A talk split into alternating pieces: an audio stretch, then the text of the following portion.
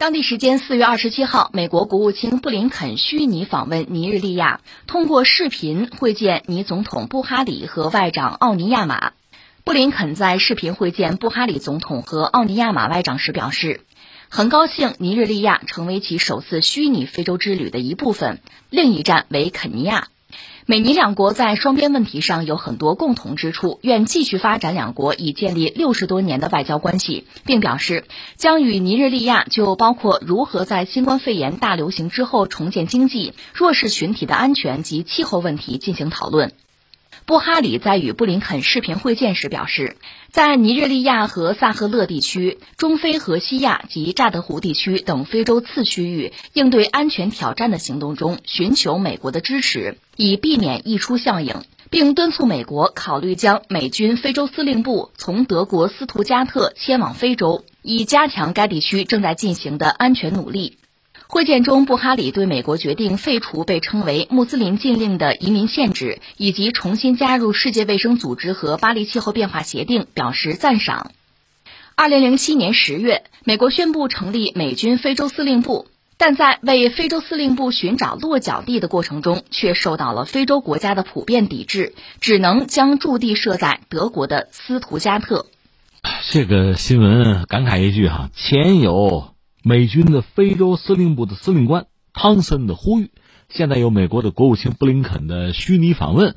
这美国人是要在非洲下一盘大棋是吧？这个一个感慨啊，呃，我不是开玩笑，在四月二十号，就在美国众议院军事委员会的这个听证会上，美军非洲司令部的司令官汤森有一个呼吁，说美国不能再低估非洲的经济机会和战略价值。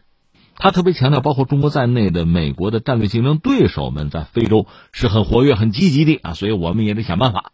所以我得先扯一句，就美国的众议院的军事委员会的听证会，这个会呢是国会审议年度的国防预算的一部分，议员们呢要做出权衡啊，做抉择呀、啊，拨款为美军要提供资源，应对各种所谓的安全挑战吧。所以大家在那要争，这个钱啊怎么分？所以美军这个非洲司令部的司令官专门在这儿有一番表述吧，除了他还有其他一些官员，所以他特别强调中国和俄罗斯不忽视非洲啊，仅这一点就很说明问题，他就讲非洲很重要了。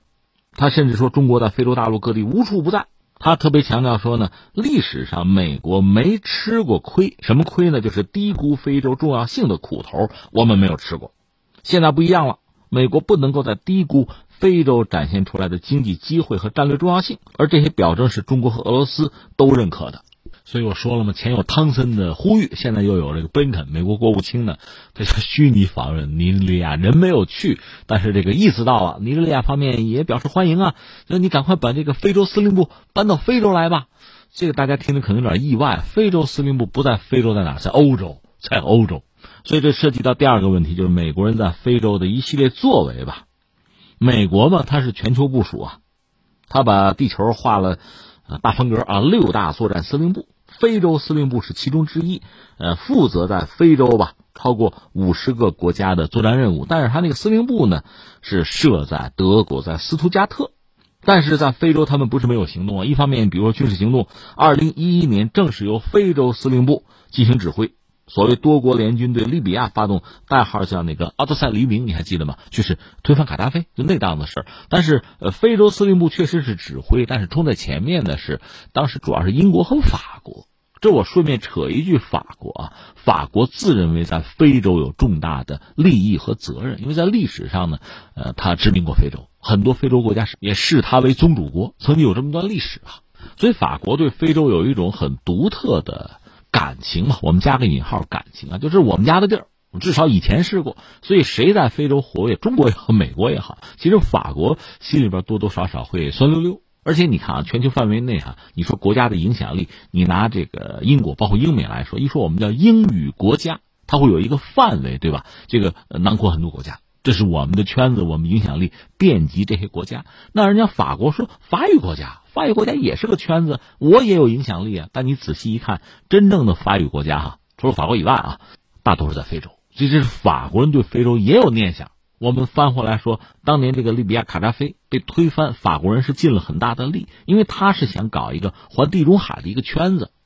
而且这个朋友圈里面呢，我是群主，但是卡扎菲有自己一套玩法，成了绊脚石。所以历史上卡扎菲和法国关系曾经还不错过，但是最后搞掉他，法国人是出了很大的力，很积极。而恰恰是因为法国这么折腾吧，那英国也不甘落后，英法要争这个影响力，所以所谓奥德赛黎明推翻卡扎菲这出吧，美国人真的没出什么劲儿。因为有人愿意冲在前面嘛，那我就不客气了。但是非洲司令部也起了相当的作用。那你说非洲司令部搬到非洲去啊，好像是没有人愿意接着。你看尼日利亚说的挺好，你来来非洲啊，到你们家部署在你们首都好吗？也没看他在这方面有什么邀请或者有什么态度哈、啊。这个放在一边，但是另外我们也要说，美军在非洲是有大量的部署的，有大量的驻军，参与众多的军事行动。当然他现在最主要的点在哪儿？应该是在吉布提。吉布提号称石油通道上的哨兵吧。吉布提你知道我们在那儿也有一个后勤补给的基地，那个地方最早谁在经营啊？是法国。就我们刚才说到法国对非洲的这个感情嘛，加个引号啊，呃，所以吉布提最早他经营的是就一直站着吧，时间比较久。美国在非洲最大的军事基地呢，实际上就在吉布提了，在吉布提国际机场的西南，叫做莱姆尼尔营。这个原来是法国的地方，九一一之后美国说我要反恐啊，全球反恐，我要租这个基地，我要部署美国的海军陆战队，部署这个联合特遣队吧，那法国人得帮我这个忙，法国就帮了他这个忙。嗯， 二零零三年美国又在吉布提搞了一个非洲地区唯一的一个永久的军事基地。零七年起呢，美国把它进行扩建，原来可能不到一百亩吧，扩建到五百亩，还修了停机坪、什么机库啊、作战中心啊，甚至包括什么呃兵工厂啊，还有车辆，就是运输工具车辆的这个维修站呢， 啊, 啊训练场啊，娱乐设施，那美国大兵少不了这玩意儿啊。有目前那个莱蒙尼尔营呢，驻军能有四千人，这是美军控制中东、控制非洲的很重要的一个节点，一个战略据点。所以你说美国人不重视非洲，像那个非洲司令部的那个司令官说的那是不对的，但是美国重视非洲，这个重视看你怎么理解了，反正我理解和我们想的是不一样的。美国人所谓重视非洲，是重视自己在非洲的战略利益，同时呢，很警惕其他人、竞争对手在非洲的什么行动吧，获得什么战略利益，因为他总有这个零和博弈的思路嘛，别人拿的多了，我吃的就少了嘛，他总是这样一个逻辑。所以看见别人在非洲活跃呢，他就很焦虑。但是我问你一句，你真的很重视非洲吗？你想和非洲一些国家成为真正的合作伙伴吗？恐怕答案是 no。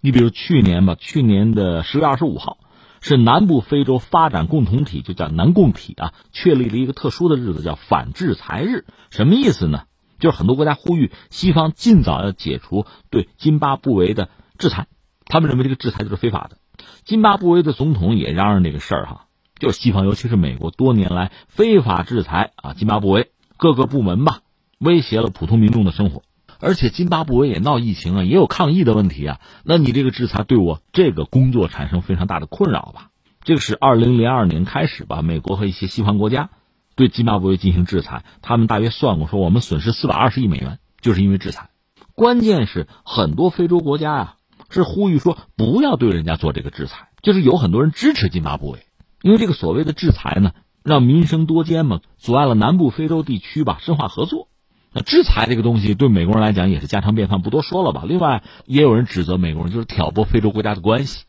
说谁啊？说特朗普什么事儿啊？呃，这个我们聊过，那个复兴大坝，就埃塞俄比亚不是搞了一个复兴大坝吗？这也是非洲非常大的一个水利工程了，对埃塞俄比亚的国计民生那当然非常重要。但是埃及包括苏丹吧，很担心埃塞俄比亚，它等于是在这个尼罗河上游、青尼罗河吧，在那个地方搞的那个水利工程吧，你搞成了之后。那我们我们在下边，我们用水安全怎么办？就是你把水截住了，我们怎么办？很担心这个东西。现在不是也在对话，可能没有一个特别清晰的结果。我们讲这个扣不好解，这是前提，确实如此。但是特朗普他曾经在和苏丹和以色列这个领导人通话的时候，就讲这个大坝的问题，就说埃及啊无法容忍大坝的修建。我可以明确的说，埃及会炸毁那个大坝的。你说哪有这么干的？要么你作为一个大国哈、啊，你你去斡旋，你想办法解决问题。你这说他们会炸的，他们会打起来的。你这个，所以有人就说，这你不是挑拨我们关系吗？这不是，你解决不了问题吗？英国广播公司那个 B B C 就评论说，你看特朗普啊，说要炸毁尼罗河大坝，这个言论激怒了埃塞俄比亚，有挑事儿吗？而且说疫情之后，疫情之后，非洲很多国家比较贫困吧，它那个医疗系统极端脆弱。那在这个时候，真的是急需帮助。美国政府曾经宣称说，疫情爆发之后，美方向非洲提供了将近四亿美元的抗疫的援助，四亿。但是这个国外媒体就算就核实吧，说是不是送过来了？送到一线的这个美国人道主义的援助有没有？说很少，甚至就没有，也不知道那四亿在哪儿。有一些国际援助机构就警告说，在一些最脆弱的地区需要帮助的时候，美国拖延援助的结果是毁灭性的。还有二十多个国际援助机构致美国国际开发署有联名信，就说呢，送达抗疫一线的美国人道主义援助很少，甚至没有。至于特朗普呢，在二零一八年，很多人算这个小账啊，二零一八年初，他在一次内部移民会议上，他直接把非洲诸国啊叫什么叫粪坑国家。你看美国在历史上曾经管一些国家叫什么流氓国家啊，邪恶轴心，这还好吧，现在干脆就粪坑国家，就说非洲啊，大家就骂这不是歧视吗？一致声讨。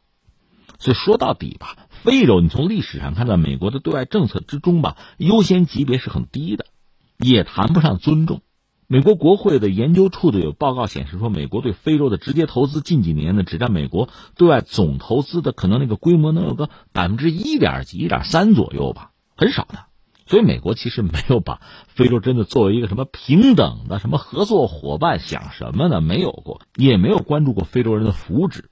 甚至有学者说，你看非洲从来就没有在美国外交雷达的范畴之内待住过。在特朗普政府呢，尤其如此。特朗普根本没有用不着访问非洲，国务卿去过一趟，而且蜻蜓点水，还说了一些对非洲人应该说比较侮辱性的话。最后是第一夫人倒是去了趟非洲吧，做了一些修补性的工作，就如此而已。那我们讲拜登自认为在外交方面呢是个老手，特朗普算菜鸟吧，所以拜登上台之后呢，对非洲的这个态度政策至少表述上比特朗普可能要积极一点吧。但是我们现在看到主要还是向非洲人抹黑中国，抹黑自己这个重要的战略竞争对手，但是你对非洲人能不能做一点实质性的关怀或者帮助呢？恐怕还是老样子，所谓口惠而实不至，如此而已。